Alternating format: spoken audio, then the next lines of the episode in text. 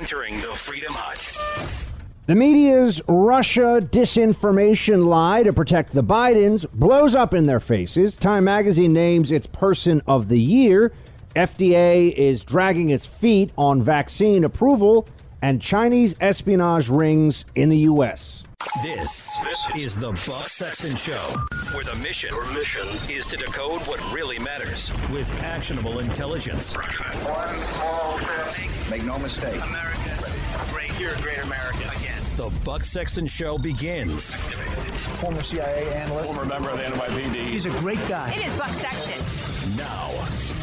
Welcome, friends, to the Buck Sexton Show. I know it is nothing new that the media lies to you. We've said it on this show so many times that it's almost like a, an, an unofficial mantra.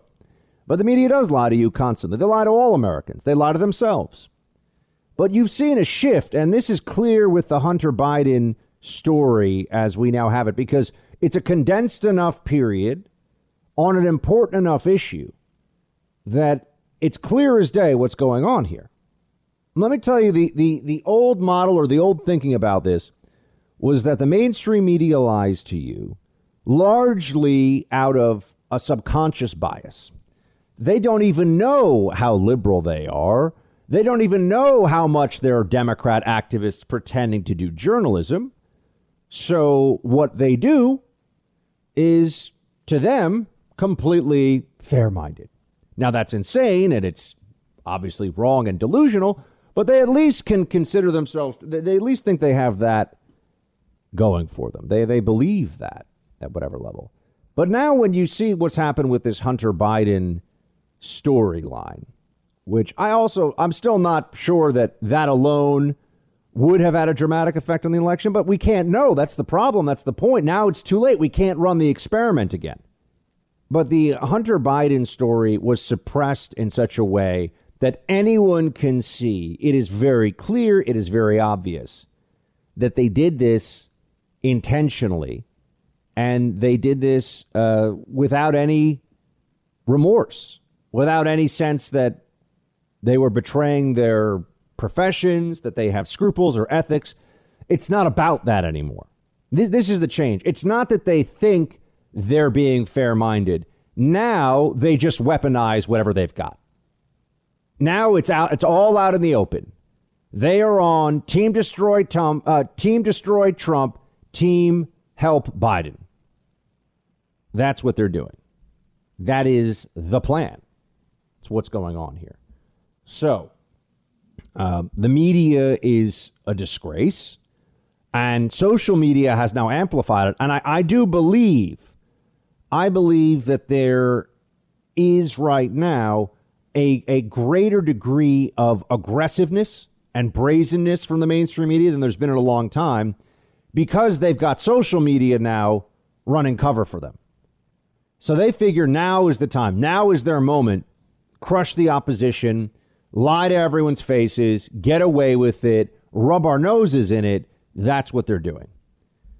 What examples could I point to on this? Oh, there, there are countless ones right now. But let's just start before I get into how disgraceful and dishonest they were on this story and, and how it's clear now. And this is the, the real takeaway this was not an accident. They didn't really think that the Hunter Biden laptop was stolen or hacked. That was all a lie. And they knew it was a lie. They didn't really believe any of this was Russian disinformation. They knew that was a lie. The point now is that with social media running cover for them, backing them up, magnifying their lies, they feel comfortable doing whatever they've got to do to achieve power. They don't care. They don't care that you and I know. I think that's important. We used to believe that if we held a light up to them, if, if we were able to express our outrage at how they violated their principles and they're not really being journalists, that there was some cause and effect there, that there would be some uh, responsiveness from their side. I mean, I think that was always overstated, but they don't care what you think. They don't care what anybody who's not a Biden supporting, Trump hating leftist thinks. They simply do not care. Does not matter to them.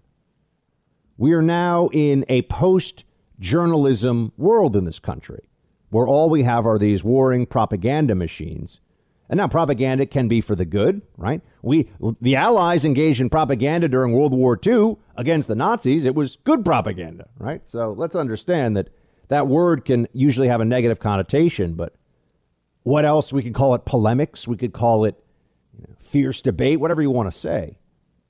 We have to defeat their arguments and we have to actually defeat their power grabs, or else they'll just continue to do this and continue to get away with it.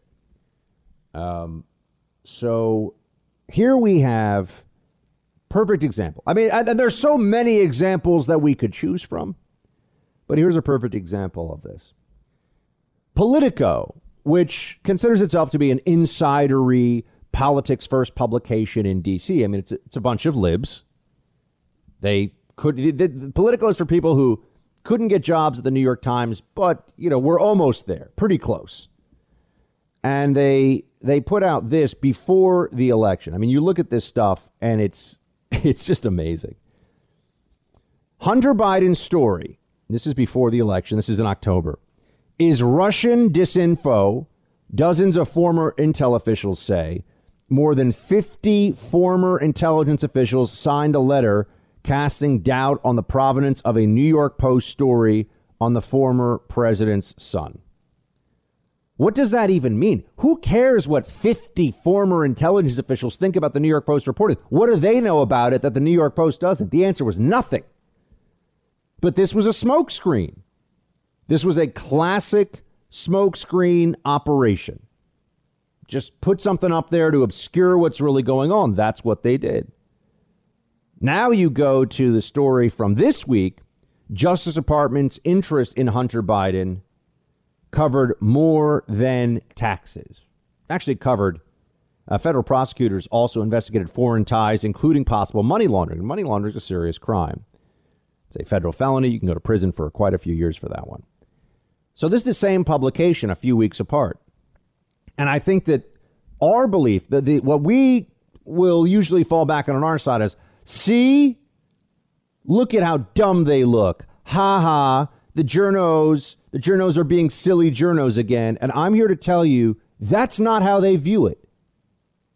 The New York Times, CNN, the Washington Post, MSNBC, all the major news publications, platforms, channels across the country that are not explicitly right of center, all of them, all of them now have trended toward this. But the big players in the space, CNN, the Times, the Post, they don't do these things and then feel embarrassed when they get caught. They're doing them now and they're saying, What are you going to do about it? And the answer, and I'm going to tell you this, and not a lot of other people will. The answer on the right is we got to figure that out because we don't have a good answer yet. And people ask me, what can we do? And I, I share all of their frustration I mean, I'm seething over stuff like this. When I dig into it, I'm doing this research. I just, I just want to just shout profanity when I see this stuff happening. But they do it now, and they look you in the eyes and they say, "That's right," and it worked. This is the Harry Reid school, and the, and the Democrats do this all the time, and they're and the media now is just open about it. Remember what Harry Reid said about the completely baseless smear. I'm no Mitt Romney fan, as you know, but Mitt Romney has always paid his taxes. Okay, Mitt Romney is not a is not a guy who hasn't failed uh, hasn't uh, uh, filed tax returns in ten years. No way. That Boy Scout, absolutely not. Okay, that guy pays his taxes. Is he rich? Is he a plutocrat? Is he a sellout? Sure, but by the way, not that there's anything wrong with being rich. We should all be so lucky. But here we are now uh, looking at the true manifestation of the philosophy that Harry Reid very clearly outlined for us when he was asked, "Sir, what do you what do you think now about the fact that you lied about Mitt Romney's tax returns?" He clearly did. His response was, "Well, he didn't win, did he?" That's what the entire mainstream media, they're all laughing at us now behind closed doors. We sit here and we say, see, you guys don't do what you say you're going to do and they giggle in our faces and say, "Oh yeah, sorry. I guess we made that mistake. I I guess we had a little bit of a slip up on the Hunter Biden stuff. Uh-oh. We'll do better in the next election, sure." In the meantime, enjoy being shut down. Enjoy having your conservative websites and commentators, people like me, shut down on Twitter and Facebook and YouTube. And who knows what Google's doing? Google's the most powerful company in the world right now. Google's the most powerful company in the world, all in. We don't even know what they're doing. Who do you think's going to stop them? Oh, you think a bunch of Republicans who are getting a lot of money from big tech? You think Mike Lee is going to all of a sudden be the great savior of the republic against the big tech oligarchs who are handing our country over to the radical left? I don't think so. Not that guy. Here we are. Seeing it. Couldn't be any more clear, couldn't be any more obvious. They do this now and they don't apologize. They do it because it is the mission. This is not something that just occurs. This isn't a an unwanted byproduct of their political aspirations. This is how they do what they do. And now we get to what can we all do about it? The answer is stop trusting them on anything. Don't read them. Don't support them. Don't click on them. Don't uh, accept it when they put someone forward who's, oh, well, we've got some conservative voices at CNN. No, they don't. They do not. Not that are worth a damn. So don't do it. You all have the ability to vote with your dollars. You all have the ability to be a part of this movement based on who you support, who you listen to, who you help. And I, and I tell you openly, please make me one of them if you're listening to this show. Get as many people as you can in your orbit to listen to this because you think they're being told this message elsewhere?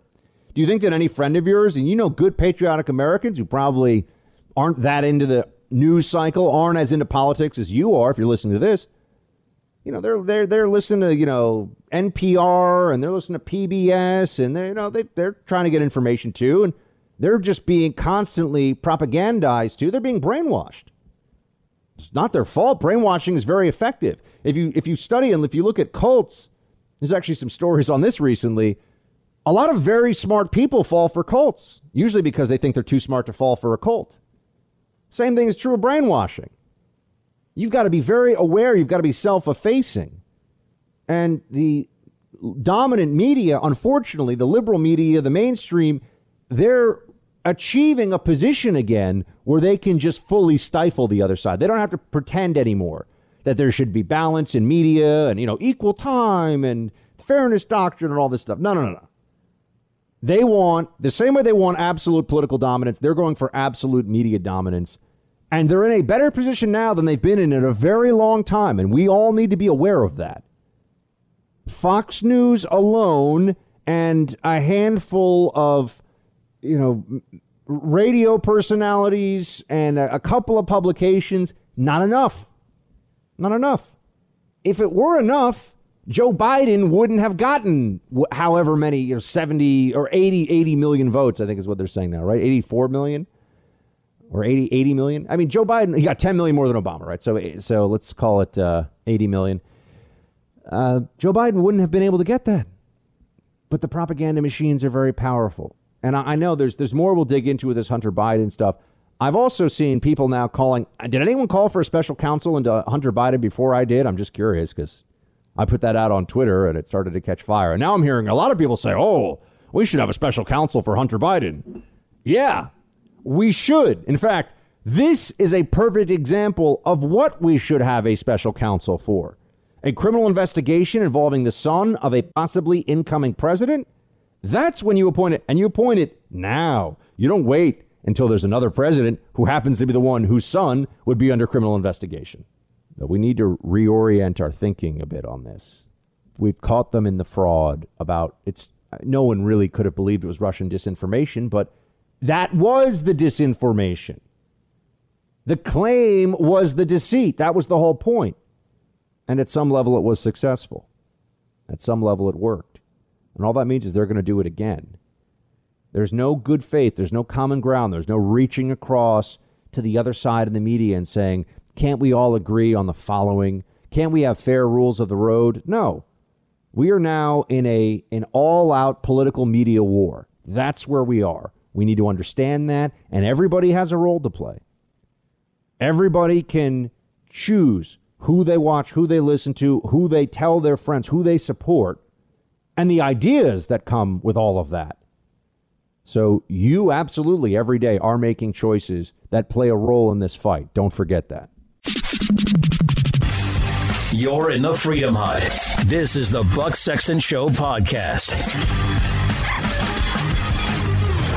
Now let's get into some of the best exchanges to identify the smug, intentional dishonesty and, and overall idiocy of so many in, in, the mainstream media. And we're talking about some of the most established names in journalism.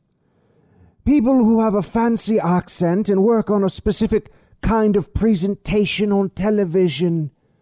And then everyone's supposed to think they're so smart just because they have this very pompous accent. And it's all really just like they're an actor. But we think they're smart anyway for no reason.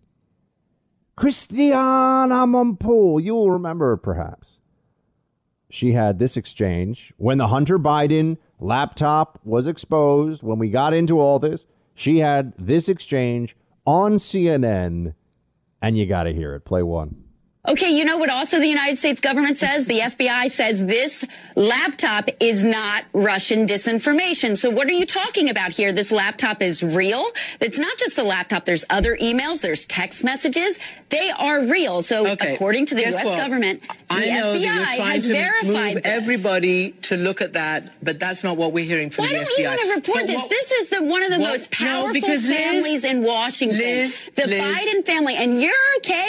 You're okay with our interests being sold Liz- out to profit uh, Liz- Joe Biden and his family when, when we're suffering during a pandemic from communist Yes, China? He's doing shady business absolutely. deals Liz, with as you know communist China. You're well- comfortable, okay? As, as you know perfectly well, I'm a journalist and a reporter, and I follow the facts.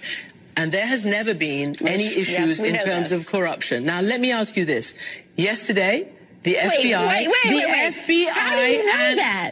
I'm talking about reporting and any evidence. I'm talking to you now. Okay, I ask would you love if you guys would start doing that digging and start doing that verification. no, we're not going to do your work for you. I want to ask you a question. The FBI, It's a journalist's contrary, job. It's a journalist's contrary job to what to, to find out if this is verified. How much insane crap can Christiane Amanpour say in one interview? I, I just want to know. This is this is on on CNN. In some ways, their their longest running and, and best known host. I mean, Amanpour goes back to the Larry King days, and uh, she's saying, "I'm a journalist." She also says that's not what we're hearing from the FBI. It was the most obvious news story ever. They had the guy's laptop. They had all of his personal information. It was clearly his laptop. But the problem is that Amanpour, after all this, you think she looks like a moron, so she'd be upset? No. She probably got a pat on the head, maybe even a bonus from Jeff Zucker for this disinformation. Thanks for listening to the Buck Sexton Show podcast. Remember to subscribe on Apple Podcast, the iHeartRadio app, or wherever you get your podcasts. I wish you would interview Joe Biden like you interview me. It would be so good. You know what? You The- like this, the- I thought. I thought you I don't mind spar- it. I don't mind it. But when I watch him walk out of a store and he's walking with a ice cream, and the question the media asks him, "What kind of ice cream? What flavor ice cream do you have?" And he's in the midst of a scandal. He's not. And he's taking. He's of course he is, No, Lesley. come on. Of course he is. It's the biggest, second biggest scandal. So- the biggest scandal was when they spied on my campaign. They spied on my Well, campaign. there's no e- real evidence of that. Of course there is. It's all over the place. Lesley, Sir, they spied on my campaign and they Can got I, caught. can I say something? You know, this is 60 Minutes, and we can't put on things we can't no, you verify. won't put it on because it's bad for Biden. We can't Look, put on you- things we can't verify. Lesley, they spied And- on my campaign. Well, we can't verify It's been that. totally verified. No. It's been just go down and get the papers. They spied on my campaign. They got caught. No. And then they went much further than that, and they got caught. And you will see that, Lesley, and you know that, but you just don't want to No, put it on the air. a- as a matter of fact, I don't know that. okay. No, as a matter of fact, I don't apparently read any of the various lengthy reports from the DOJ on this or what the Congress and the various oversight committees have proven. And no, this is 60 minutes. We don't do facts that make Democrats sad on the inside. That's what she's telling you. Again, looks like an idiot to anybody who knows anything about Russia collusion. The Attorney General of the United States said and used the word spying on the campaign and was ba- and, and backed it up afterwards. They said, "Oh, you didn't really mean spying." They said, "No, no, no. I meant spying." on the campaign. That's the sitting attorney general. But 60 Minutes knows better? This is 60 Minutes. Unbelievable. Unbelievable. It's all a fraud, friends. They're, they're, they're you know how uh, Satan is the father of lies? The mainstream media is the grandfather of lies. Okay, they're they're coming up with this stuff all the time, all the time, and they don't care. You catch them, it does not matter because they're doing it for a reason. The reason is not to inform people, it is to please their Democrat audience, to make them feel happy on the inside, and to crush conservatives. That is why they exist. They do not exist for the truth. They do not exist to tell you things as they are. And they don't care when you catch them anymore. That's that's the big difference now. There's no pretense. Just think here's a perfect example of, of the transition that I'm talking about. Go back. Look, Just do a. You can do a you know a time constrained Google search. You know, put in in the tools and you go to the dates. Go back and do a search five years ago on social media bias against conservatives, and all all these websites would say, "Oh, but you know we don't do it all." And the social media platforms, "Oh, that's not. That was a mistake. Oh, we didn't mean to do that. Oh, no, no, no." And now it's gone to the point where they're just going, "Yeah, what are you going to do about it? That's right. We are attacking you. We are coming after you. We are shutting you down and cutting you off. And get ready for the possibility here of Joe Biden getting a televised shiatsu massage for the next four years. I mean, it's going to be embarrassing. Joe's going to be, every interview, it's going to be the equivalent of Joe Biden saying, uh, Yeah, no joke. My shoulders really, uh, you know, man, it's tight up there, and uh, yeah, that's right. Get into those knots. Yeah. A little more oil. Yeah, that's right. That's what the media is going to be doing to Joe Biden for four years. If he is president and if he lasts four years in office. Because let's be honest, friends, we're already seeing some very interesting indicators, aren't we? No, no, no, and I don't know this. I'm thinking this one through as I talk to you. But sure, the media is now coming clean on the on the Hunter Biden stuff. And I, I shouldn't say coming clean. They're just they have to now drop the the facade. But why now? Why are they dropping the facade now? They probably could have extended this out a little bit longer, waited until after the inauguration. Why do it now? And they don't seem upset about this at all. And remember that they are a bunch of conniving, backstabbing, behind the scenes manipulators. That's what the mainstream media is full of. So why would they all of a sudden be so calm about clearly very negative uh, revelations about Joe Biden that aren't really revelations, as you know? I mean, it's even tough to talk about this because the the words that we end up using in the this is not a news story. This is just the media saying, "Whoopsie, lied to you. Sorry, but not sorry." That's really the media's new mantra. Sorry, not sorry. They don't care. That's all this is. Why is this happening now? Why is this occurring in this moment? I have told you all along, it is my belief that Kamala Harris was very likely to take over for Joe Biden early in a Biden administration and that this would work out for all those involved as far as the Democrats are concerned. Joe Biden gets to be a hero, the savior of our democracy from the clutches of Trump and Trumpism, and hand it over to the first black female president. After being vice president for eight years, to the first black president, right? Joe Biden gets to be a hero for the ages. In fact, if you look at the legacy of Biden versus, say, the legacy of the Clintons, Biden, if he pulls this off, will be a more revered name. And who would have thought that could have been the case? But here we are. I'm talking about among Democrats. Great hero to the party. And I think that we all need to see that that's given Biden's age, right? If Biden were like a strapping guy of, you know, if he was in his early 60s and, you know, looked like, I mean, I think when Bush came into office, I remember someone telling me who was in that White House that, you know, he could run multiple, uh, multiple miles under seven minutes. And I mean, he was like a, you know, a young, vital guy. And then, of course, after eight years of being president, he looked like he had aged about 30 years. But, you know, if Biden were in his, even in his early, early 60s, I would say, or, just his 60s, I'd say, yeah, he's going to make it. He's going to go all eight years. Guys, he's going to be 80 soon.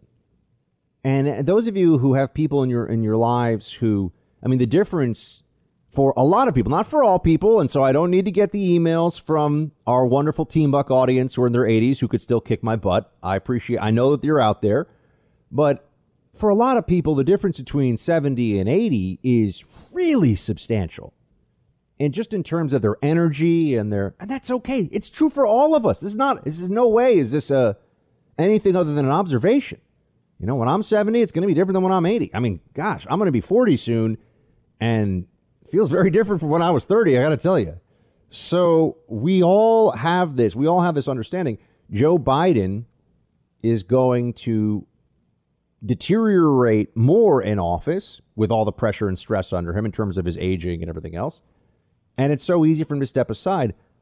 But I think the media wants him to. This could be, and this is really where I'm going with this analysis, analysis. This could be the greatest bait and switch. This could be the, the biggest maneuver in politics in our lifetime. They essentially get this guy who doesn't seem that radical, at least that's what they're saying, and they push this guy and all this stuff. And then they just replace him with somebody who's completely willing to do whatever the corporate left wants. Emphasis on corporate. Kamala Harris is, is a liberal, but she likes, you know, she likes the dollar dollar bills. I mean, she's somebody who wants the Googles and the Facebooks and the, you know, the Soros Foundation, and she wants all that to be on her, you know, Planned Parenthood, all that's got to be on her side. And they're on the side of the radical left, as we know anyway. But I, I can't help but notice that there's a, uh, a sense here of, oh, okay, turns out maybe Joe Biden does have some problems, and the, the left isn't fighting this enough. They're not even trying to run cover on it right now. They're just saying, yeah, sorry. I mean, they don't care, as I've said to you they don't care, but they could have held it a little bit longer. Look, may, maybe I'm maybe I'm reading further into this than I should. That's always possible. But I don't think Joe Biden makes it to the midterms. I really don't. And you have this time, meaning that he he voluntarily steps aside for health reasons, which would be not there. There would never be a way to prove that that was planned versus that that was the reality. There's a very decent chance Joe Biden could have a real health reason to step aside in the next four years, right? That wouldn't be a surprise. So the door is wide open for it. But I, I think, um, and I, I'm not talking so much about this Biden thing because I've given up, so you don't need to tell me that. I haven't given up yet. I had Sean Parnell on yesterday. We're taking this thing to the Supreme Court, and we all, all, all it takes is one big break in the dam. That's what it takes. And it could be this Pennsylvania case. And it'd be amazing if my buddy Sean was part of the legal effort that changed history, but you know he he knows it's a long shot. He's told you that, but it it's still a shot. Uh, but with Biden, I'm I'm just sensing now this is at least the media's thinking and the Democrat Party's thinking, which is why this Time magazine thing is just so interesting. Who do you think the Time magazine person of the year is? Person of the year. Joe Biden and Kamala Harris. Not the people that have put together a vaccine that might give us back our lives within the next six months, because that's really what it's going to be. Not the people that have done that, not uh, our frontline healthcare workers. You know, they've done this sort of group thing before. They'll say that, that the person of the year and they'll name a group of people. No, no. Joe Biden and Kamala Harris, person of the year. Time Magazine. This is the only thing that, that anyone ever talks about with Time Magazine, just because it's it's had this ability to put this stamp of person on the year for going back, I don't even know now how many decades 50, 60, 70 years, whatever, maybe more than that. I have no idea. Uh, but we, so we still say this, but it just shows you where the mentality is right now. You know, they they couldn't just put Joe Biden on that cover. They had to put Kamala Harris. They had to put the vice president. Joe Biden, they think, won this election. That's what we're all being told this has happened. Of course, no fraud, no fraud at all. Of course, there was fraud. But Joe Biden won this election, and here we are now, seeing that Kamala Harris shares the cover with him. Time magazine. These are little indicators. These are things that in the media world you always pay attention to what the, what the photo placement is in the media world. Who's in the center, who's on the sides, who has a good photo picked of them, who has kind of a crappy photo picked of them. Because there's decisions going into all this all the time, which is why people in the media are usually so crazy and and uh, finicky about stuff like this. But they put Kamala on that cover for a reason, friends. That much I know. You're in the Freedom Hut. This is the Buck Sexton Show podcast. Make sure you go check out bucksexton.com. We got Judge Emmett Sullivan is the new face of Trump derangement syndrome. That's a story up there. And we've also got Dems were effective in distracting from their own skeletons in the closet. Bucksexton.com, breaking down all that for you. A lot of what you hear on the show, we're going to be writing up and, and putting on that site. And you got to check it out. Uh, bucksexton.com. Make it a homepage. Check in throughout the day. You can listen to the podcast there too, so you can always just share that site with somebody and say, "Hey, this is where you can listen to this guy's uh, radio show." All right. Now, what is what is the reality of the Georgia election that's coming up? We've got to be focused in on this thing. Uh, I think we, you know, I worry about the psychology of the right at this point in time because Trump supporters are look, I get it. People are upset. They're dejected. We got people talking about the road to secession here, right? This is this is upsetting. It's an emotionally challenging period. I'll put it that way. A lot of other words I'd like to use, but this is a family show. It's an emotionally challenging period. It is messed up, you could say. That's family friendly. Uh, but if we don't get our heads right and get into this fight in Georgia and make sure that these Senate runoffs go our way, then we really got problems. No matter what, we can focus as much as we need to and push and support, and people are sending donations and they're keeping the story alive and they're spreading uh, spreading word about the fraud and and and I think we also don't have enough time, which has always been my concern here. They keep saying, "Well, wh- where's the fraud? Show us the proof." And I say, "Well, how long is you got to go?" And sig- they're talking to tens of millions, over 100 million votes.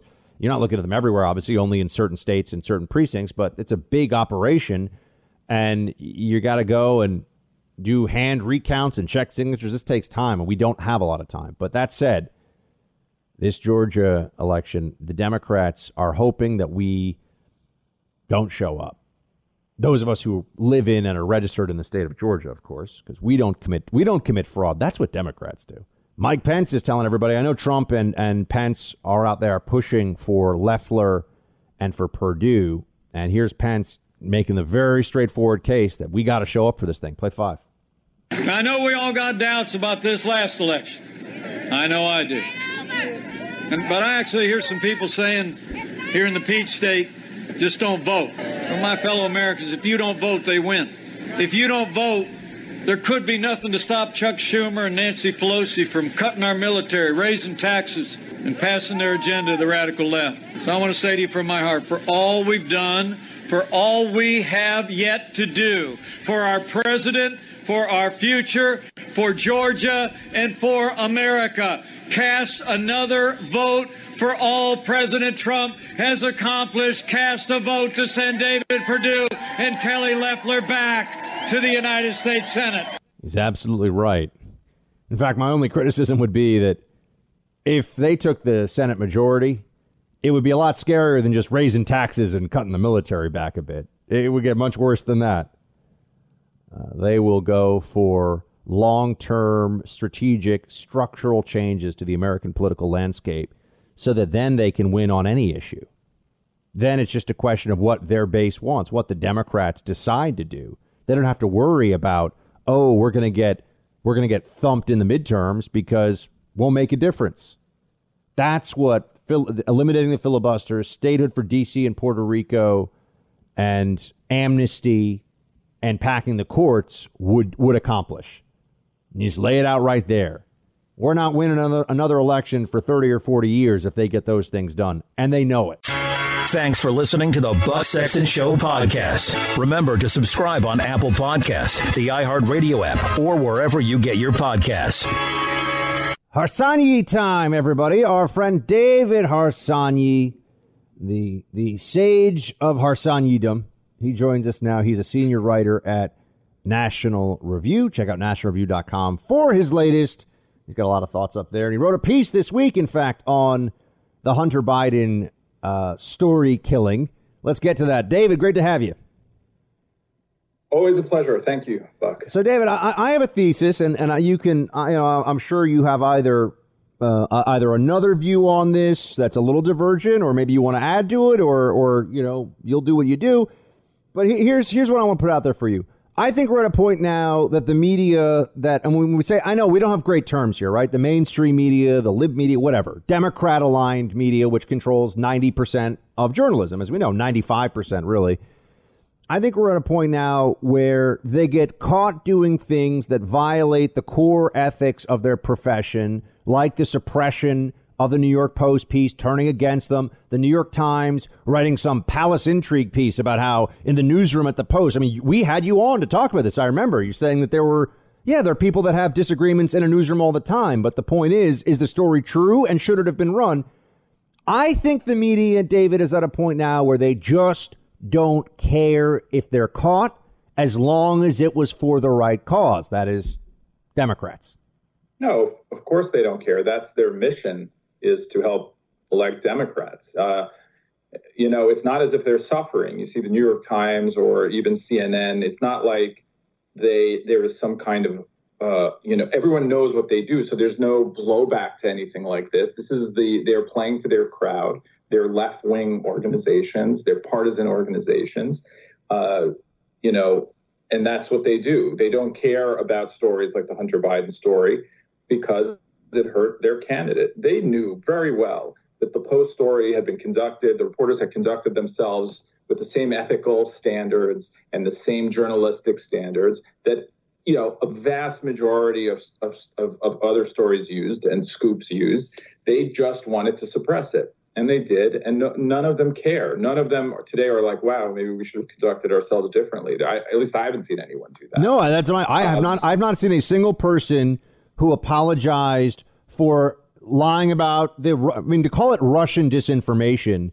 Ben Rhodes, the former Obama White House uh, foreign policy propagandist, who's really one of the more odious figures of the Obama administration, you know, in its in its totality, he called it Russian disinformation at the time. Many, many other people were. I mean, that was the talking point. You could go all these different cable news shows, MSNBC, CNN, and all the rest. They're all saying that it was Russian disinformation, which it clearly was not. And there's no mea culpa at all. In fact, the only mea culpa that I've seen came from, I think it was a guy at Politico during the suppression effort who was sorry publicly for sharing the New York Post story. yeah, you're right about that. I remember that.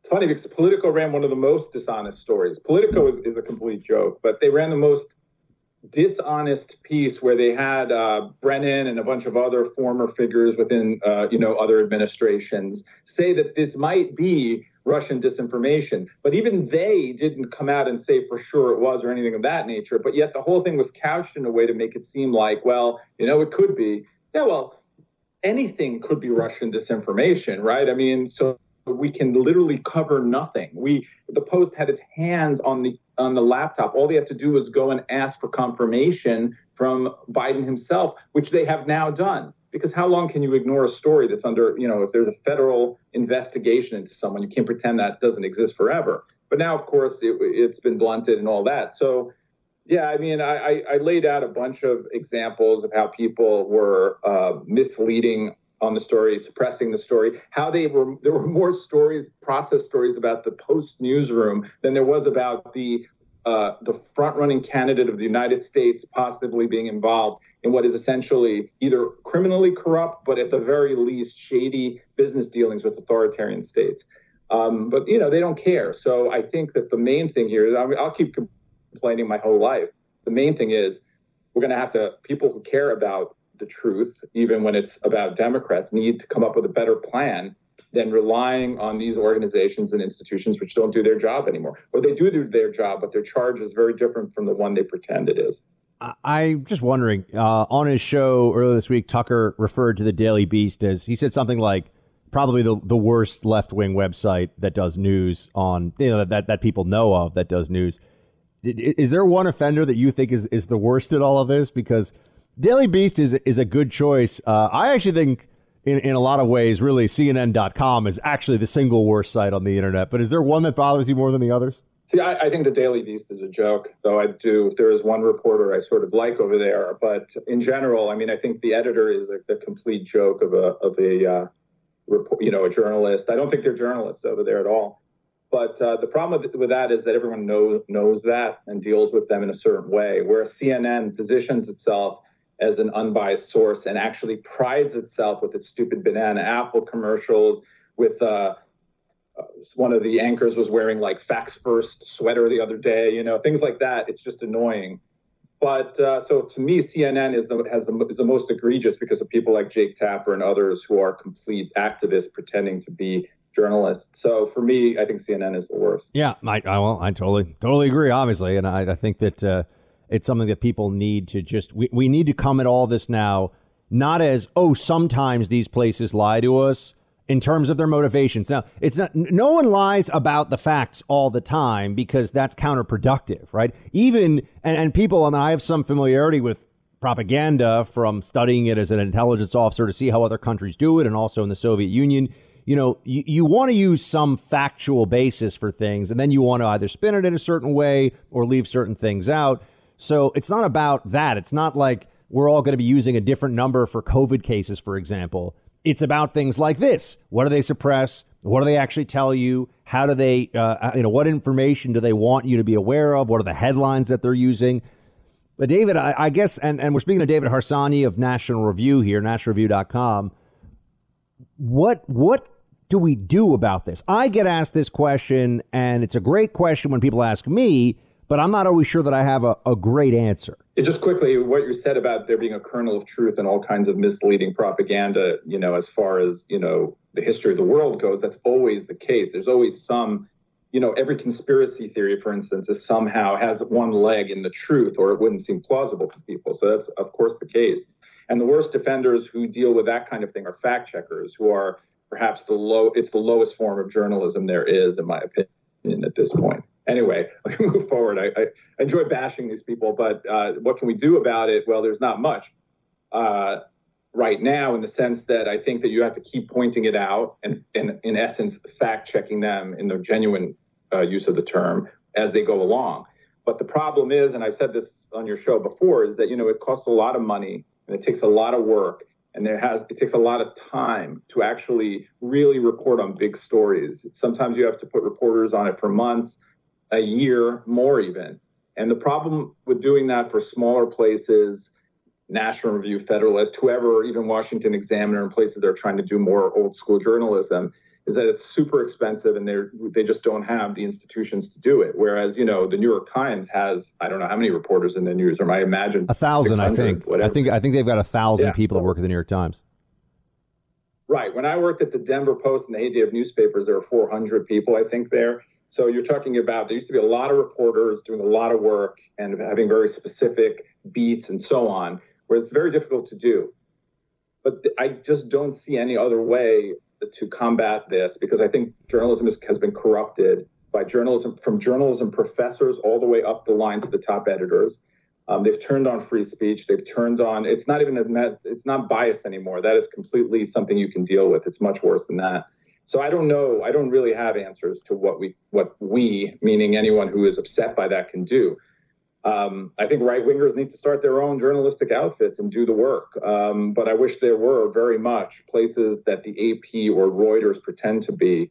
You know, just people who just give us the you know, just the bare bones facts about what's going on out there. I think that, by the Um, way, I think there is helpful. a, you know, there there could be a market for that. I, uh, for example, you know, if there was a place, if there was a place that did what CNN laughably pretends to do, I would be. Che- I mean, I would be reading it. I'd, I'd be checking in. I mean, I'd kind of want to see what I could what I could gather from that for my own purposes. If I if I knew that I could trust the information was accurate, right, and that I wasn't getting all this nonsense. I mean, if you if you're a I mean, I know I'm picking on CNN, there are many others. I mean, CNN, I do think, is the worst offender in this regard. And it's gotten much worse even in the last four years. I'll say that, having had personal experience of working at CNN and, and knowing it's gotten even even crazier. Uh, but but it seems to me, Brian, that mean, uh, David, sorry, it seems to me, Dad, I just saw Kilmeade's face flashed on a screen for a second, and I got uh, you know this is the problem with having screens in your in your radio room. Um, David, it seems to me that the way that we we can fight against this is also severely limited by the fact that the social media companies now, and I, feel like the old, like the Fox News watching generation, for example, people like me talk about YouTube and and you know and and Twitter, and it's like, eh, this is no, this is the new mainstream media. Like they're more powerful than CNN. I'm trying to get everyone to understand that, even if people who are of a certain age and certain demo don't use these things. Well, I think you're right in that. Um, you know, people often point out a very, very small percentage of Americans actually use Twitter, but you know, and that, of that percentage, very few use it all the time. But I do think that that things that happen on Twitter tend to filter up into the news and elsewhere. So I think it's That's more true. important than than the credit that's given to it. But I also think it's been an ama- amazing way for conservatives to combat things. Now I get that Twitter, like I, I, I think that Twitter is both terrible and excellent at the same time. It's both makes us terrible human beings. It, it allows fake news to filter. It makes us, you know, there's all kinds of terrible things going on. But honestly, how many big stories have there been debunked on Twitter by Twitter users in the last four, you know, eight years? I think many, right? First, it was blogs that were doing it, and now you have people on Twitter doing it. So it is an important tool, and that's why I worry about stripping liability protections from these folks because I think you're going to kill social media in a way, and then that gives gatekeepers even more control because you're going to have less ways for a democratized, you know, uh, way for people to talk to each other. So I, again, I don't have any good answers for this, but I think that uh, that talking to yourself on Parler, which is a fine site, whatever, is not helping you in the sense that being out there, being able to debunk what CNN is saying in real time on Twitter, if you have a big following and you do, um, is much more effective. So giving up that fight and going to another platform, I don't know that that's really the answer to I would it. say this too, um, and I just that we have learned so much about what is true about these journalists and how they think because of Twitter. Finally, it took it Yeah. took a while for people to realize this, but the guy who's tweeting "Orange Man bad," he's basically Hitler at 10 a.m. is not doing a fair recitation of the White House press conference at 4 p.m. And I think that that has been an enormous benefit of Twitter.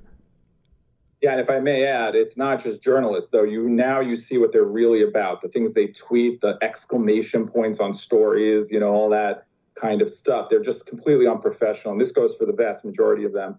But you also see it with college professors. You know, my kids are going to go to college soon and um I'm like, I used to have a list. I'm like, I cannot send them to this college because this idiot or this unintellectual crackpot teaches there. But now there are too many schools with that I've seen professors from Everywhere. that that I don't even know where It's everywhere. I, I don't give a dollar to my college, and I have zero regrets about that. I can tell you that. David Harsanyi, everybody, check him out, nationalreview.com. And if you're not following him on Twitter, and you're on Twitter, you should be. David Harsanyi. Kind of spell it out phonetically. You'll get there. David, thanks so much. Thank you. You're in the Freedom Hut. This is the Buck Sexton Show podcast. But I have a real problem with the CDC's recommendations for what to do over the holiday period. You know, it's nuanced. It's basically saying don't get together, but if you are going to get together, do these things. That's like telling somebody don't drive drunk, but if you do drive drunk, these are the best ways to do it. We have to be really hard. I don't care if I'm accused of being the Grinch that stole Christmas, but you know what? I want you to be around for next Christmas and the Christmas after that. So they now tell you this is Osterholm, the main Biden COVID advisor, telling you that the CDC is at fault here. or he's criticizing the CDC because they're suggesting that if you decide that you're going to spend time with your family, here are the safest ways to do it. That that's not a unified message. They need the totalitarian message of you are not allowed to see anyone. You are not allowed to go anywhere. You are not allowed to do anything because of COVID 19. That's the message. That's what has to be said by everyone. And those of us who reject this and who say, no, this is wrong, this should not happen, we are shouted down, we are shouted over.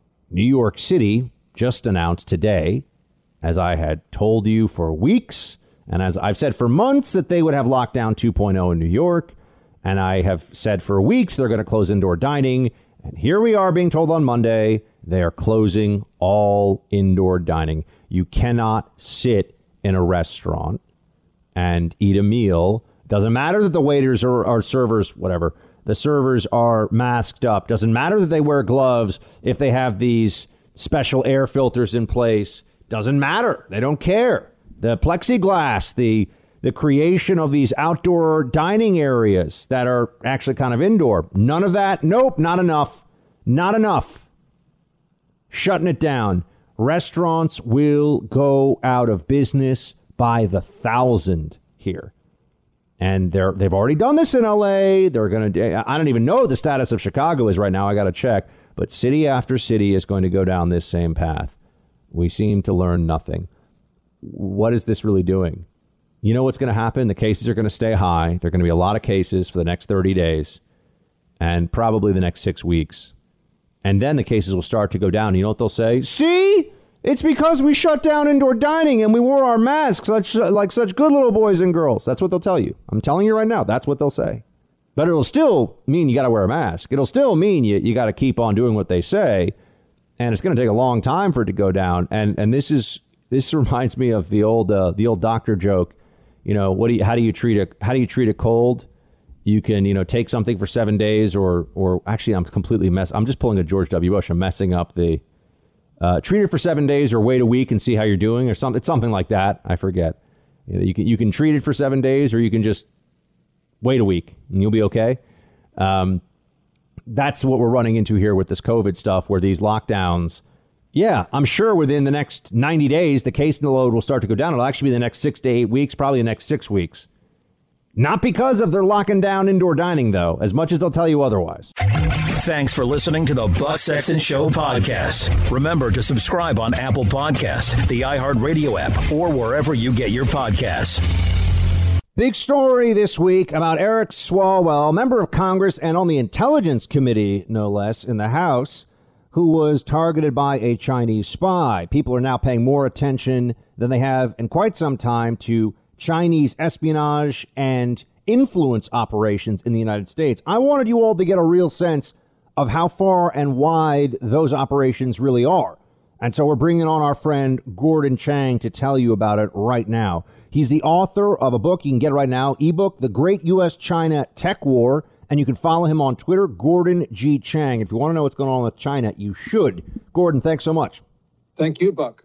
So, Gordon, take us just from from the broad strokes here, because I've spent some time on the Swalwell case this week, and we can dig into that in a moment.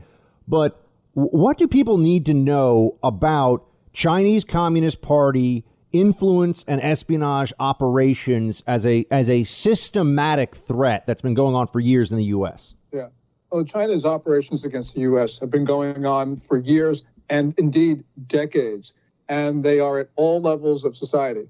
We're talking not just the White House, not just the House and Senate, but also down to municipalities. You know, the most interesting detail about the Swalwell investigation is that they first came into contact with him not when he was on the House Intel Committee, which of course would be of value to them, but when he was a council member in Dublin City, California. They started early. They helped to promote his campaigns. They obviously were trying to infiltrate him to influence him.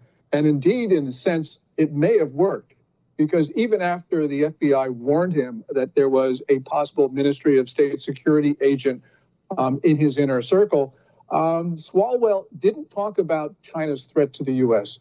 It was all Russia, Russia, Russia. And I think that was certainly helping China because that's one of their narratives that it's not them. So um, we've got to be concerned. And, and remember, Swalwell was just one individual. They're doing this across the country. No other nation has posed such a big intelligence threat to the United States ever. Now, tell us about some of the ways that they influence specifically on on the corporate side, and and just if you can a- add a little context here for the ways that they can exert influence in a in a in a fashion that that moves the needle for them, but that may not be as obvious to people. I mean, we know that they're trying to get classified information. We know about the cyber side of things. Uh, we hear more about that than we do this other these other aspects. But uh, on influence operations, how are how is the Chinese Communist Party? I mean, the NBA, for example, right? We know the NBA doesn't want to go against the CCP. Where else are there pressure points in in what we're seeing day to day? Well, I'll take something from the headlines, and this is the other side of the aisle. The Republican governor of Georgia, Brian Kemp, you know, he uh, always touts um, the uh, investment opportunities uh, for China in the Peach State. Um, he was actually um, proud to be pictured next to Houston's consul general from China um, before, of course, the consul before the consulate was closed by the State Department in July. So really, what they're trying to do is they go after all of the states. They go after many of the cities, um, dangling out sister city projects, also, um, you know, trade and investment, all the rest of it. So this is multidimensional, and it's sometimes it looks harmless, as it does in the case of Georgia, but uh, it's part of one malicious campaign, whether we're talking Brian Kemp, Eric Swalwell, or whomever. We're talking to Gordon Chang, author of The Great U.S. China Tech War, and you can follow him on Twitter, Gordon G, as in Gordon, Gordon G. Chang. Uh, Gordon, tell me about the tech aspects of this and what we should be prepared for going forward. I know you've written a book on this recently. Yeah. What I um, tried to do was to look at China's tech challenge to the U.S. Because if we go back a decade ago, China was not considered to be a uh, competitor to the U.S. in tech. But now, in certain areas, in certain crucial areas, China is actually ahead of the U.S. So, for instance, in quantum communications. They're not far behind in quantum computing, which is even more important. Um, they can even be ahead if we take their claims at face value of their new supercomputer. Um, all sorts of things like artificial intelligence, big data. Um, they are even with us, if not ahead. Um, this is a multidimensional challenge. China's trying to collect the DNA of Americans. And the question is, what's up with that? Um, they've been doing that by hacking. You know, Anthem, the second largest health insurer, that uh, hack was disclosed in early 2015. We know that they're buying up companies with DNA profiles of Americans. They offer subsidized um, DNA analysis. So if you go to an ancestry company, chances are that China has gotten your DNA. Um, so this is really a, a, challenge to us, really across the board. What would China want with DNA, Gordon? Two things, Buck. Um, first of all, um, biotechnology is one of the 10 areas that's des- designated in their Made in China 2025 plan. That's a 10 year program to dominate uh, technology. But there's something even um, sinister about this. And, and as China's collecting American and the DNA of others, um, it is also restricting, essentially prohibiting the transfer of Chinese DNA to foreigners. Um, they, they, they talk about how they want to be cooperative with the world, but they don't want us to see genetic material of, of Chinese.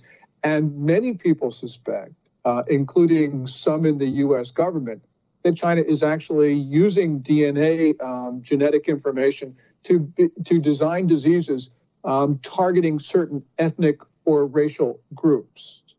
Now, um, this gets to the point where we've got to be obviously critically concerned because we saw what the coronavirus did. Um, and imagine if it were engineered.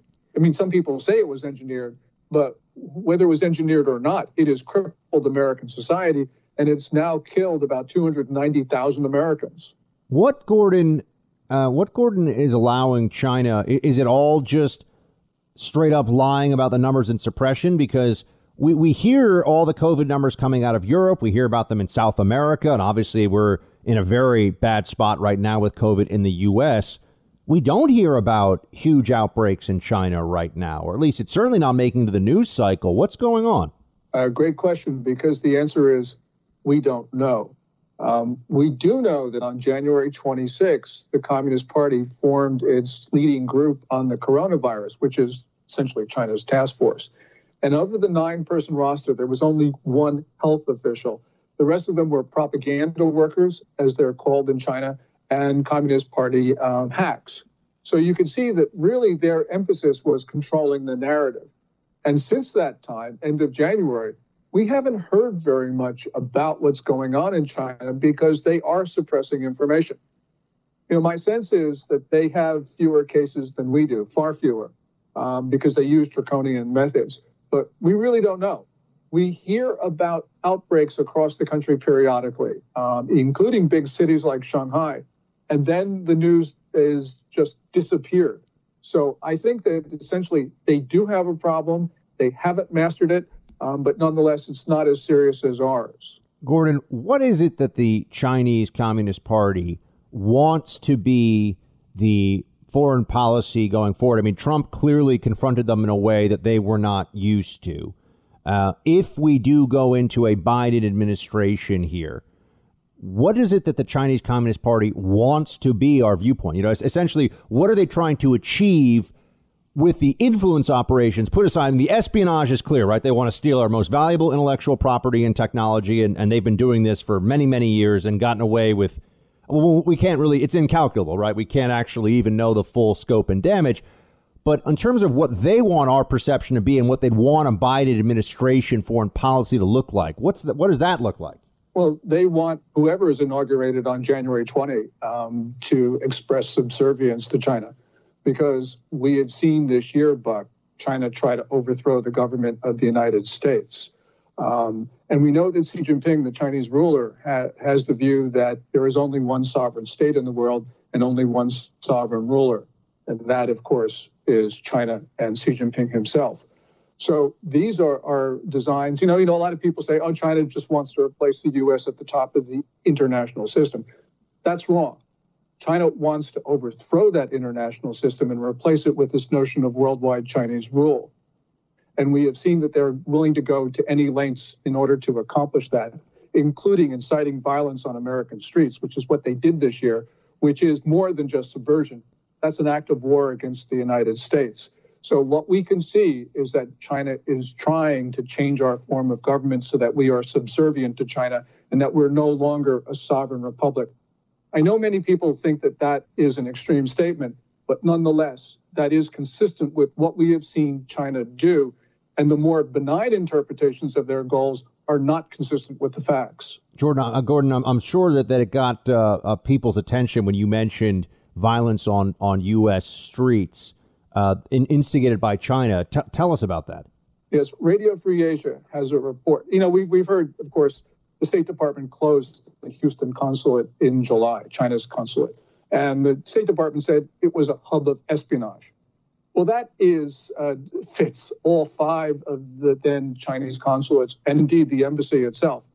Um, Radio Free Asia reports that an intelligence unit of the People's Liberation Army based themselves in the Houston consulate. And there they were using big data and artificial intelligence to identify Americans likely to participate in Antifa and Black Lives Matter protests. And then the Chinese military sent those Americans videos via TikTok on how to riot. So that is an act of war. Also, you know, we have seen um, the uh, bureau chief for Europe of China Daily, which is an official Communist Party publication, actually on Twitter encourage Americans to incited Americans to commit violence. So this is um, this is across the board China policy right now, um, and that is uh, the most malign uh, that we can think of. Gordon Chang, everybody. Check out the Great U.S. China Tech War and follow him on Twitter, Gordon G. Chang. Gordon, always appreciate it. Thanks for your expertise. Thank you, Buck. You're in the Freedom Hut. This is the Buck Sexton Show podcast. I also don't think we should get too far ahead of ourselves on dealing with police reform in that because they've already labeled us as being defund the police. Anything we put forward in terms of the organizational structure to change policing, which I promise you will occur, promise you. Just think to yourself and give me advice whether we should do that before January 5th, because that's how they beat the living hell out of us across the country, saying that we're talking about defunding the police. We're not.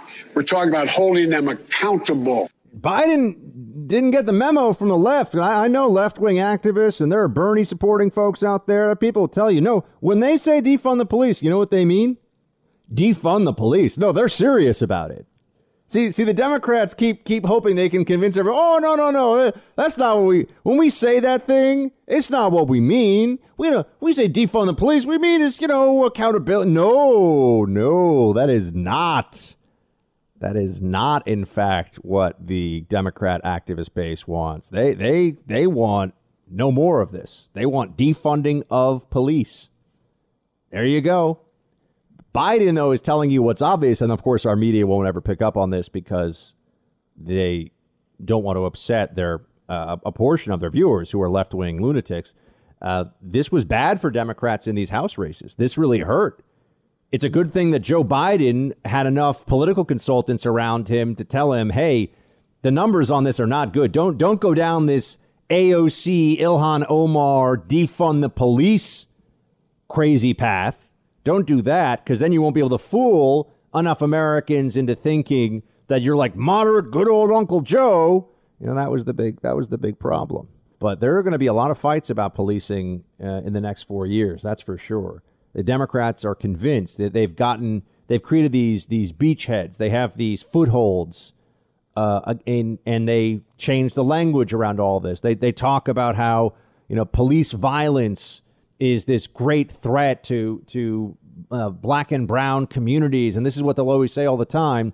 I mean, here here's uh, Karen Bass, who was at one point being talked about uh, as a possible VP for Biden. Here she is telling everybody what her view of policing is. Play 19. My understanding from the proposal it is that it's a proposal about racial equity, and I think considering the historical moment that we're in post George Floyd, where people finally in the United States understand that the issue of policing is a question of systemic racism. We understand because of COVID the underlying health conditions, and so we have real issues in this country. And what we saw over the last few months is that maybe we can address some of these issues. I think it makes absolute sense to do that uh, at the highest level. Why is it an issue of, of systemic racism exactly? I, I, really would like to have more of this. Con- I'd, I'd, like to know what, what is the systemic racism in law enforcement? I'm not even getting into does it exist or not. I, I don't. I, mean, I think the answer is no, but nonetheless, let's just get past that for right now. What is it? What does it mean? If we're going to talk about disparate impact, which is this doctrine of when some groups are affected by things more than others, inherently there must be a racial animus or racial inequality involved in that.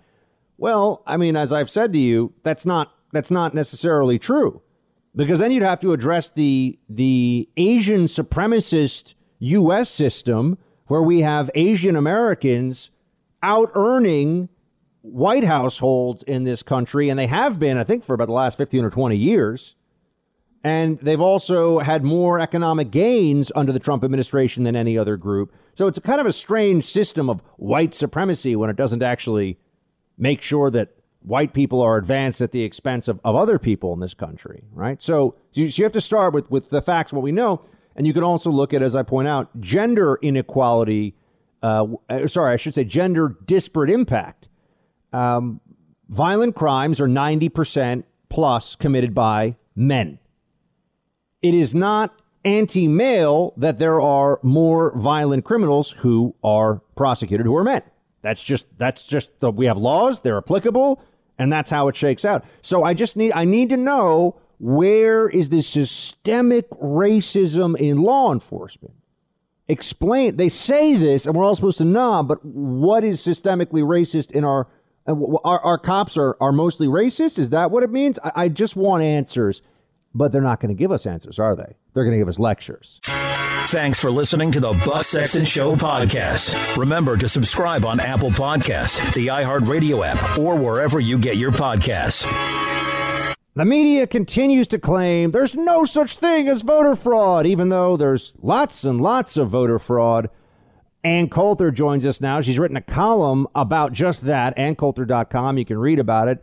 Tons of fraud cases. Let's dive into it.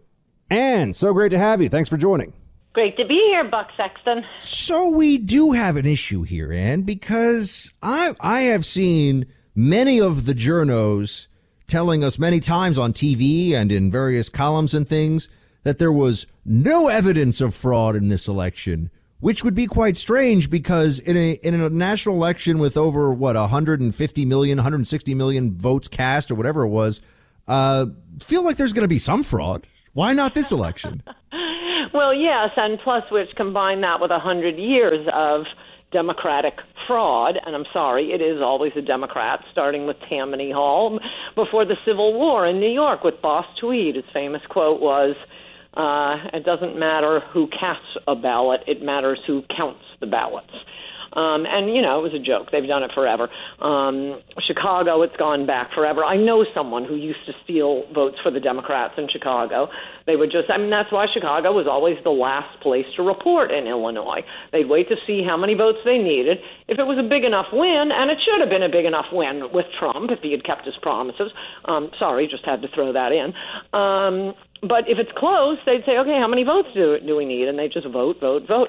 But but what's weird about the media I mean, it's just like this Hunter Biden thing. No, this is false news. This is Russian disinformation. And then suddenly, oh, I guess there is a Department of Justice investigation. Um, the way the media deny obvious obvious truths. There's there's no vote fraud. We've asked election officials. Um, no, no, no, no, no vote fraud ever. It's just the extremity of their claim. They don't claim that about so many other things, as they say in the column. They don't say partial birth abortion. No, it never happens. Never, never, never. Um, we never have black men shooting cops. Never happens. But when it comes to voter fraud, uh, it's it's okay. Maybe there were two cases and they were both Republicans. Um, just in the last I don't know, 10 or 15 years, there were three spectacular cases of voter fraud, many, many, many others. Um, but the three I, I go through are, are John Ashcroft, Christine um, in, in Missouri, clearly had a Senate election stolen from him. Dino Rossi had a the governor's election stolen from him in in the state of Washington to Christine Gregoire? And in 2008, you know, back in the ancient colonial days of 2008, how can we expect a journalist to remember that? Um, there was the Al Franken case. In in all cases, um, well, actually, the second two ballots suddenly coming in after after the polls had closed in statistically impossible ways. All of the ballots favoring Al Franken, for example, all of the ballots favoring Christine Gregoire in Washington state. Um, at the time, a majority of Washington voters, uh, that one was 2004, um, majority of Washington voters said this there was fraud in this election. It should be rerun. They just kept counting, counting, counting, and oh look, I found another another box of ballots for Gregoire. And it was basically the same thing with Al Franken. In that case, there later there were investigations. More than a thousand felons had voted illegally. Um, the stunning thing was there were more than a hundred convictions for voter fraud based on the 2008 election that Al Franken lost election night, lost several days after the election, but over the next several weeks just kept counting, counting, and somehow it kept benefiting Franken, but not not the incumbent, or I guess the governor. Uh, no, it was the incumbent, Norm Coleman. Um, there were more than 100 convictions for voter fraud in that election that Al Franken won by about 300 votes, and they could have kept, they could have pursued it, but they stopped at whatever it was, 112 or something like that. What's stunning about that is you have to prove intent. So the voter, you could get out of of being found guilty of voter fraud by just saying, "Oh my gosh, I had no idea." In other words, the voter fraud was so blatant, so flagrant, one, more than 100 convictions in that election. And of course, Al Franken was the 60th, 60th vote that gave us Obamacare. So it makes a difference It's always Democrats. Part of the reason it's always Democrats, um, for those of you, you Democrats listening out there, um, this is unfair. She's a Republican. I'm sure Republicans do it too. Oh, m- maybe we'd like to. I promise you, we couldn't get away with it. Look at our media. If you want clean government, vote Republican because the media will not allow investigations of Democrats, whether it's vote fraud or it's Hunter Biden. They will not allow it. So, and plus, which is the history with all of the Democrat machine cities. Yeah, you know, Anna, are you following this? Uh, speaking of, of tight races, you know, there's a Democrat uh, congressional candidate out in Iowa, right? Rita Hart, and she's she's challenging. She lost by six votes. She was behind after a recount, six. And, and it's funny because a friend of mine brought this to my attention and said that Republican Mariannette Miller Meeks was declared the winner, but now there's all this.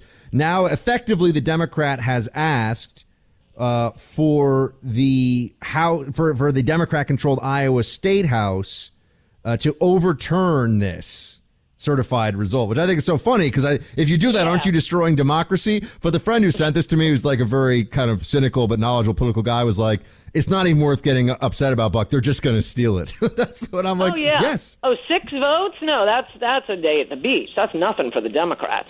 Um, how about that seat in upstate New York? I forget her first name, Tenney, who clearly had won, and they were doing the same thing. Have they stolen that one yet? Uh, I got to check on that one. I saw that one too. Yeah, I mean, this is, but this is what happens, right? It's, it's, it's somehow we all, whenever this, whenever it gets into this phase and there's mysterious votes that are being found, they do benefit a Democrat. We're speaking to Ann Coulter, everybody, AnnCoulter.com. She's got great, you know, they're, they're short but punchy breakdowns of some of the cases of fraud. I mean, the Franken one is amazing. I mean, weren't they actually finding like, oh, we had 150 ballots for Franken. We found in the trunk of a car. yes, and I mean the two the two things that made um, any reasonable observer at the time know that this was fraud that was happening was that um, Franken was every recount suddenly, you know, oh, another thousand votes for Franken. I mean, just statistically, with uh, that many counties, uh, the recounts don't keep benefiting. The the surprise look, we found another box of ballots. It was behind the Xerox machine. Nobody's, oh my gosh, it, it heavily favors Franken. That the odds just um, make that very statistically improbable. Um, but on top of that, on a, on election night, um, as y- y- you know, anyone familiar with Franken, he's a repellent human being. Um, he was running in a Democratic state in, in an election, same year, with the most popular Democrat to run for office in our lifetimes, um, and probably no matter how long we live in our lifetimes, Barack Obama. So election night, Obama had won Minnesota by hundreds of he got hundreds of thousands of votes more than Al Franken did. When they did the recount, Franken's vo- was outnumbering additional votes um, three to one versus Obama. No, So- I'm sorry. So suddenly, And then there suddenly Franken is dramatically outpacing Obama when they're finding these additional votes. that does seem a little. That seems a little fishy. But you know, and this is the this is the problem I have. And you know, I've got Sean Parnell joining later, and he's the congressman. He's he's a good a good friend of mine, and he's the I'm sorry, not congressman, congressional candidate who was running in Pennsylvania, and he's trying to bring this suit. Uh, up to the Supreme Court, if he can, looking at Act 77 and looking at you know all the things going on there, and and here's the here's the thing. Uh, you know, I bring up different instances of what seem to be clear fraud, but is it just that it's really hard to prove? I mean, in Georgia, for example, let's let's just go to Georgia. They went from I think two or three percent rejection rate on mail-in ballots to I think it's 0.03 percent. So how is it that you have far more people doing Yeah. this process, but one one hundredth of the rejected ballots? I, I- I don't believe that. But why can't we well, prove that's this? because of coincidentally, glad we were talking about Al Franken. Um, the lawyer who headed up the vote theft in the 2008 Al Franken race was this Mark Elias. He's the one who brought suit against Georgia that, that resulted in the consent decree that made, um, you know, the com- the comparison of signatures um, to throw a, a ballot. I mean, part. I should back up and say the way you make, if you care about um, honesty in elections, which the New York Times, for example, has purported to, their big argument on, oh, no, it's impossible to commit fraud is the ballots have to be signed, and your signature is on file with your voter's registration. So they say we com- we compare signatures. Don't worry, it's foolproof. We compare signatures, which actually isn't a bad point. It's hard to forge a signature, especially if you don't know what it's supposed to look like.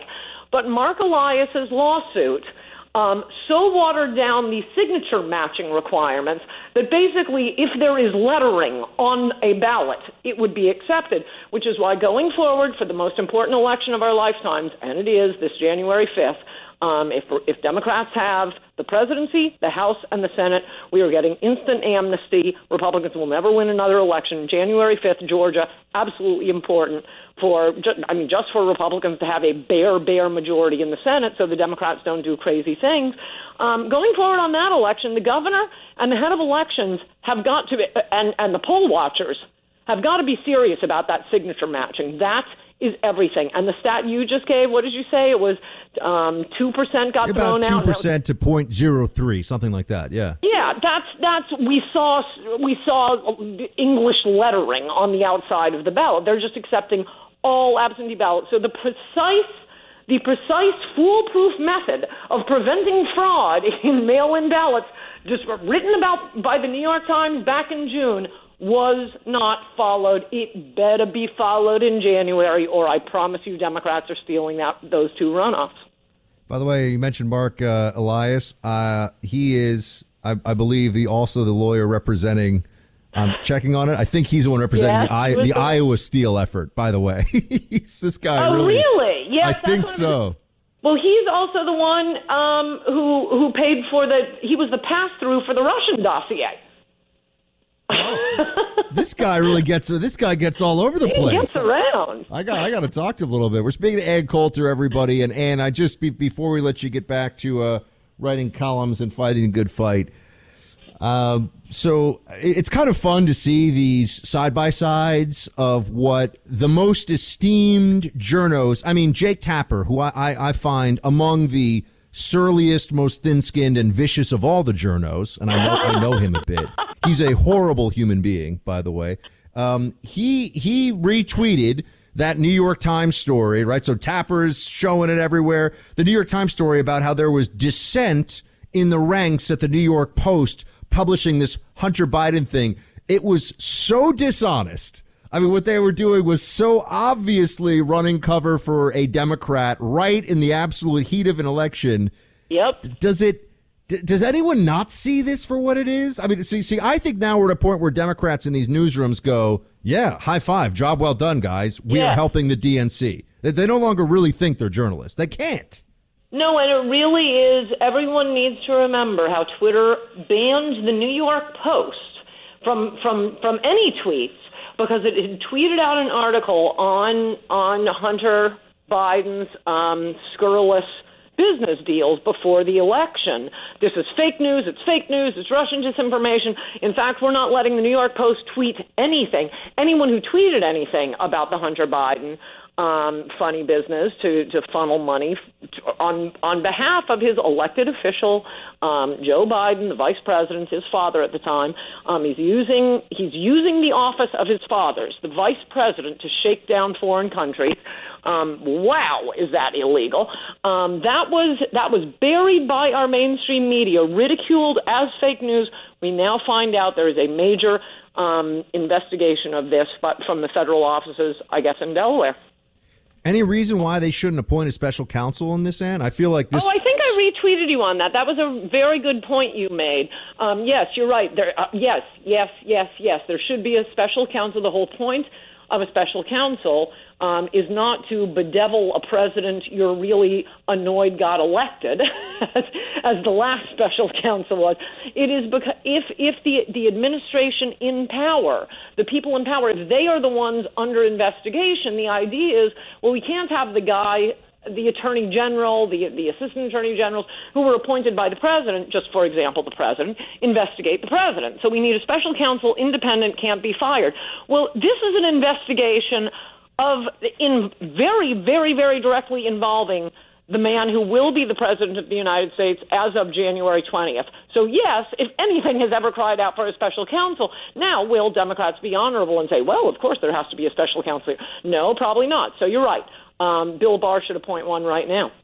Love it. Coulter approved, everybody. And she's actually a lawyer. So there we go. I just play one on radio. Go to AnnCoulter.com every Wednesday for her uh, syndicated column when it comes out there. And great to have you. We'll talk soon. Good to talk to you. You're in the Freedom Hut. This is the Buck Sexton Show podcast. Unless you get the overwhelming majority of the country vaccinated and protected and get that umbrella of what we call herd immunity, there's still a lot of virus out there. So just because you're protected, so-called protected by the vaccine, you need to remember that you could be prevented from getting clinical disease and still have the virus that is in your nasopharynx because you could get infected. We're not sure at this point that the vaccine protects you against getting infected. We know for sure it's very, very good, 94, 95% in protecting you against clinically recognizable disease and almost 100% in protecting you for severe disease. But until you have virus that is so low in society, we as a nation need to continue to wear the mask, to keep the physical distance, to avoid crowds. We're not through with this just because we're starting a vaccine program. Even though you as an individual might have gotten vaccinated, it is not over by any means. We still have a long way to go, and we've got to get as many people as possible vaccinated of all groups. I hate this idiot. I really do. I'm just going to say it. So now, now, you notice what he said. We don't know. So even though we don't know if you could still have the virus and give it to people after you're vaccinated, you got to mask up and you got to social distance. And mask up and social distance is the camel's nose in the tent for all the other lockdowns, all the other craziness. So it doesn't go away. We've got a vaccine, but it's not done yet. It's done when Fauci and lockdowners say it's done. Someone should tell them to go blank off. Really. This guy's the worst. The worst. He's saying he doesn't even know, but oh, we got to be cautious. We got to be cautious. The caution is costing us, Fauci. The caution is not without its downside. It's not just, oh, you know, uh, be a little careful. It's restaurants shut down, businesses closed, people isolated, people dying from depression and alcoholism and cancer that's not diagnosed. There's a lot. But, you know, maybe, I don't know, you know, you could still, even if you can't get the disease, maybe you still get it. We don't know. He doesn't know. He's just he's just going with his gut. You gonna believe this guy's gut? It's the worst. This guy this guy is a policy cancer. Awful. Absolutely awful. But oh, the liberals love him. Another thing I'm just gonna say, the president went a little tear about the FDA. The FDA should have already had this thing approved. I've talked to people in the federal government at a very high level saying, why is the FDA, oh, a couple more days, a couple more days? What the hell are they doing? The FDA, are we, are we interrupting their lunch break? They got something else they got to do than look at this vaccine data? A few more days, a few more days. What do you mean a few more days? Now. It should have been last week. Bureaucrats. Thanks for listening to the Buck Sexton Show podcast. Remember to subscribe on Apple Podcast, the iHeartRadio app, or wherever you get your podcasts. Liberty, truth, and great hair.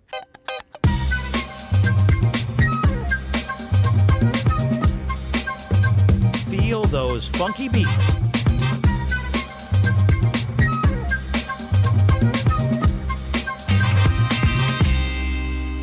It's time for roll call. Roll call, facebook.com slash Buck Sexton, Team Buck at iHeartMedia.com. Well, producer Mark, I hope you've stocked up on uh, frozen mac and cheese, chicken tenders. What's like what's like the emergency uh, snack supply in in Markville because uh, they're shutting down indoor dining in New York City uh, on Monday.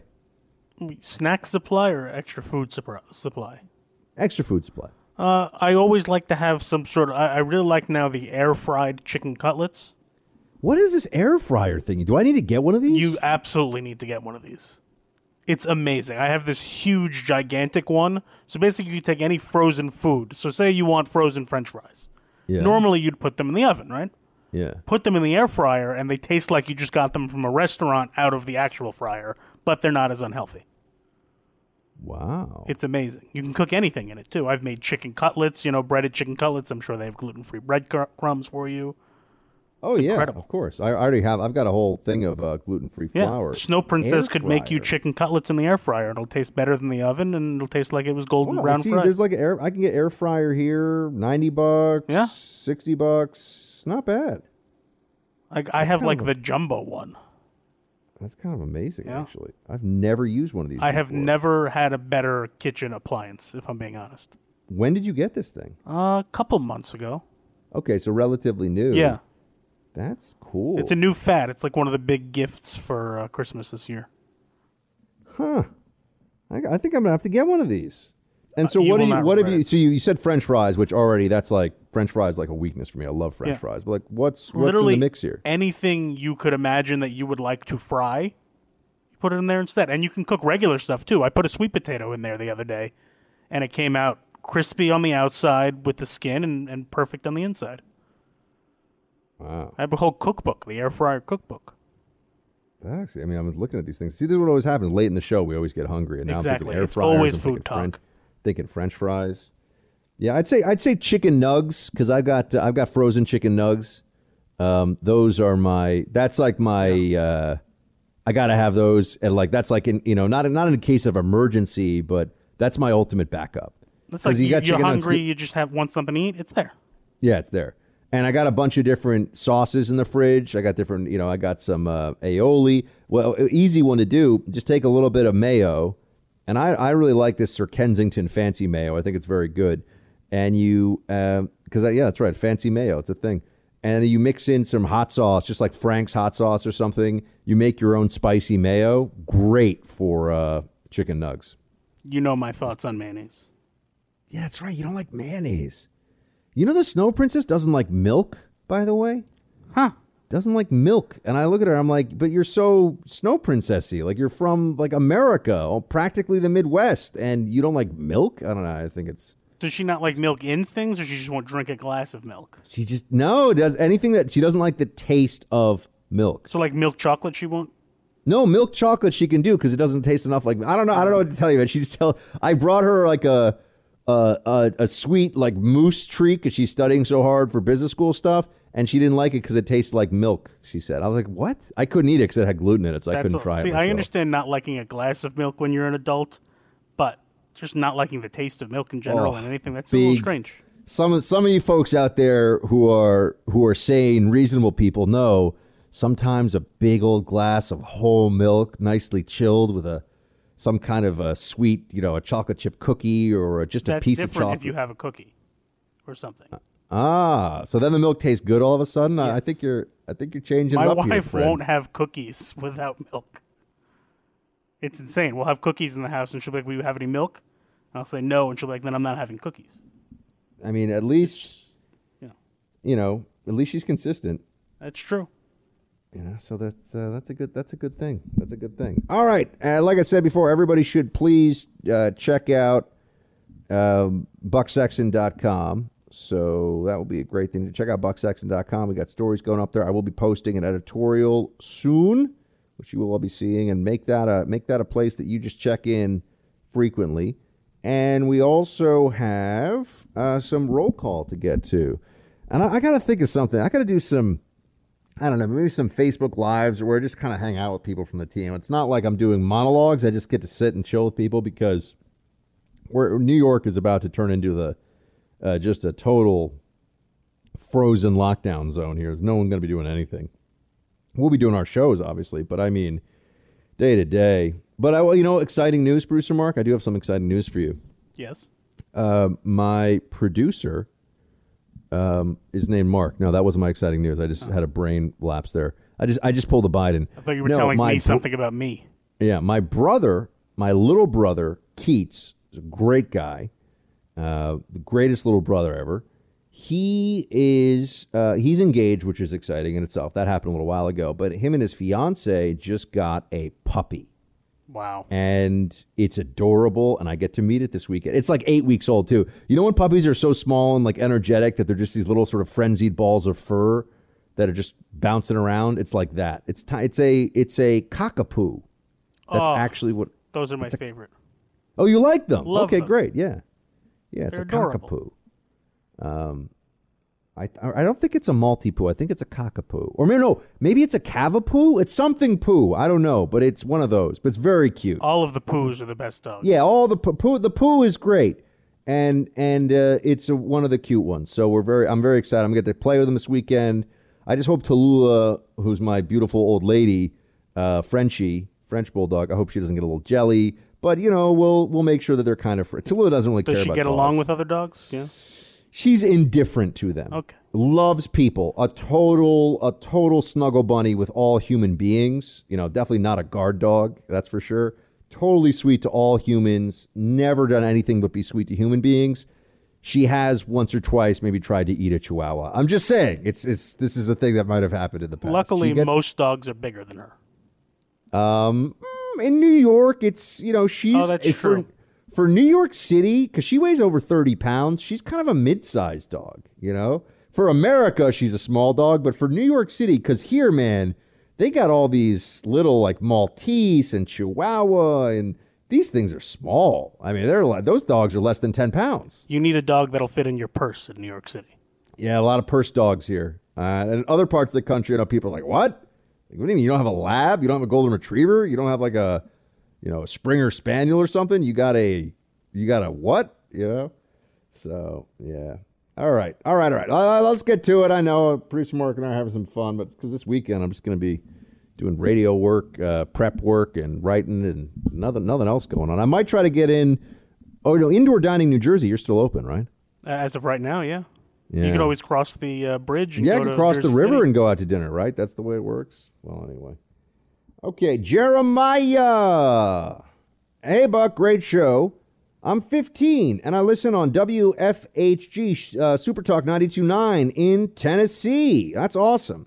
Jeremiah, Team Team Buck High School Squad, we are honored to have you.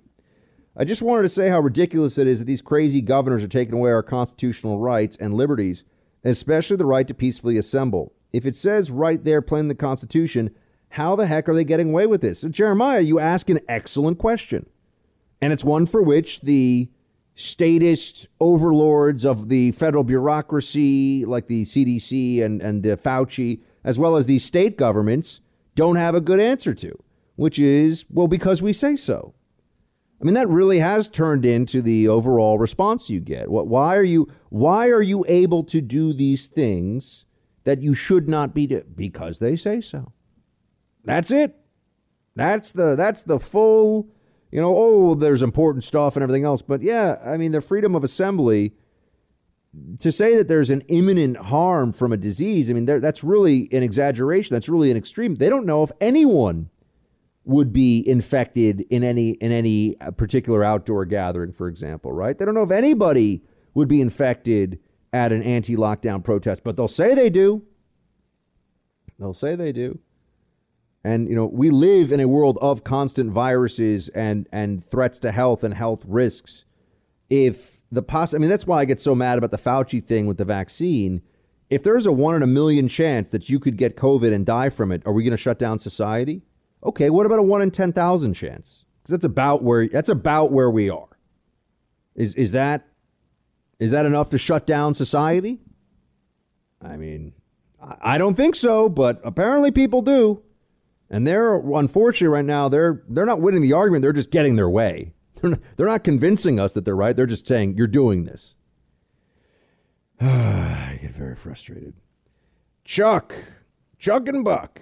Hey, producer Mark and Buck. You talked about a special counsel today for Hunter Biden and the China influence intrusion into all layers of American institutions. I think we should add a third special counsel to investigate all aspects of election integrity, including Dominion and Smartmatic. We need this as much as the other two ideas, especially if Trump loses. We need to know the truth about this election ASAP. Thank you. Um, so interesting, Chuck. Yeah, I mean, this is the, the thing about special counsels is that they really should be used for very specific circumstances. They really should be used for when there's a uh, something that directly affects the president, and therefore, to have real justice, you have to separate it from the normal DOJ chain of command. So the the Hunter Biden thing is a clear example of where you could call for and and you know there's a deserved re or there's a um, a, a reasonable position here that Hunter Biden should get a special counsel. But as for the election, you raise a good point. Can we really trust that the DOJ? Well, of course we can't trust the DOJ the Biden administration. Who would want to do that? Who wants to be part of the, hey, maybe Biden stole this election team? Nobody at the DOJ. You see what they did with the Trump Russia collusion thing. They said, oh, well, they couldn't trust the DOJ under Trump to look at Russia. How could we trust the DOJ under Biden to look at the election fairly? So, Chuck, you're right. You're right. Very good point. Um, in terms of the process and why they will or won't do these special counsels, that's uh, an interesting question. I, I don't have a, I don't have an answer for you. I think they should. So the answer is I think they should, but I don't know if they will. Kevin uh, writes regarding low flu numbers. I haven't looked at them in a while, but last time I did, mortality numbers lagged significantly by several weeks, if not months. That, compounded with the fact that COVID precautions would carry over to influenza precautions, which is at most half as infectious as COVID, and you would see significantly lower flu numbers in the current month. Now, Kevin, that's all very reasonable, and I, I really, I was asking. I wasn't trying to be conspiratorial with that. I was, I was really asking because uh, I think it's this is important. There's obviously something going on. Flu numbers lagging by weeks. Okay, I'm, I'm sure that could be true. To say they're lagging by months I mean, and maybe that is also true, but that seems strange to me. Uh, as for influenza versus COVID infectiousness, the lockdowns and the masking might very well have brought influenza spread down a bit. But remember, my friend, I, I the numbers that I it wasn't 2,000 COVID dead and and 200 flu deaths, which that I'd say, okay, maybe that it was 2000 and, and then three was the number that I saw on the CDC website. I, I thought that was uh, three. I mean, really, the only th- the United States is 330 million people. It, we're in flu season, first week of December. Three people died from the flu. I mean, I just I find that maybe it is maybe that is what it is, but I just find it hard to believe that that's really the real that that's a real number that that counts the people that are dying from flu. And I don't even have some conspiracy with this other than something is you know, or, or rather, I don't have some idea other than something is up. And when something's up, I like to ask the question. And Kevin, I appreciate you writing in with intelligent responses. That could very well be the answer. So, you know, I don't do the I'm asking questions thing as a way of avoiding responsibility for what I'm saying or accountability. Sometimes I'm actually curious, and some of you have answers. You're in the Freedom Hut. This is the Buck Sexton Show podcast. Next up, we got David to kick us uh, into the weekend here as we finish up roll call. Buck, huge fan, man. I'm starting to connect the flu like symptoms of COVID as an excuse in the beginning to see what's happening now at the magical lows of flu outbreaks recently. Well, David, thank you for being a supporter of the show. It means a lot to us. We appreciate it. And yeah, we'll have to see. Um, because here's the here's a problem. This is also why I bring this up. If let's just say what we're going to be told here is that masking and distancing uh, are there are, mean that there's basically no flu this year. Do you really think that the people that like all this power and like to be able to you think that once we get past COVID, assuming we get past COVID, they're going to say, no, we don't have to save 60,000 lives a year by doing this. I, I don't think that they'll accept that. I think that this is now our that that the same way they want to control everything in the economy and control everything in your life because the world's going to end because of CO2 climate change stuff, right? They want that. This aerosolized virus stuff has given them an excuse to control anything they want, anything they want. And we're supposed to think that they have our best interest at heart. I, I want, I, again, I want to scream four letter words in their faces whenever I, I hear this stuff from them, but I don't do that because I'm a civilized fellow right now. Uh, let's see here. Um, we got Brandon Buck, I love your show. I listen to the podcast every day after it's posted on iHeartRadio. Well, Brandon, you have fantastic taste in podcasts, and I greatly appreciate that. Want to cheer you up about 39 and the impending 40th birthday. Don't fret turning 40 because when you turn 39, you've completed 39 years of life, meaning you're living your 40th year at that point and will until your 40th birthday. Enjoy your 40s because life gets shorter every day. Keep up the good work. Producer Mark, was that does that make me feel better? I feel like I feel worse now. He's like, you're even older than you think you are. Yeah, you're really old. I think that's the Yeah, oh, summation. old, you know, old, old man Buck over here. I definitely have the, you know, the uh, mentality of somebody who's, you know, much several decades older. All right, that's gonna be it for me and for all of us until uh, we talk again on Monday. Please pass the buck this weekend. Tell a friend about the show. Share them. Uh, share with them the podcast. Tell them to go to bucksexton.com. They can listen there. Really appreciate it all. Look, we're all going to get through this together. Better days ahead. Shields high.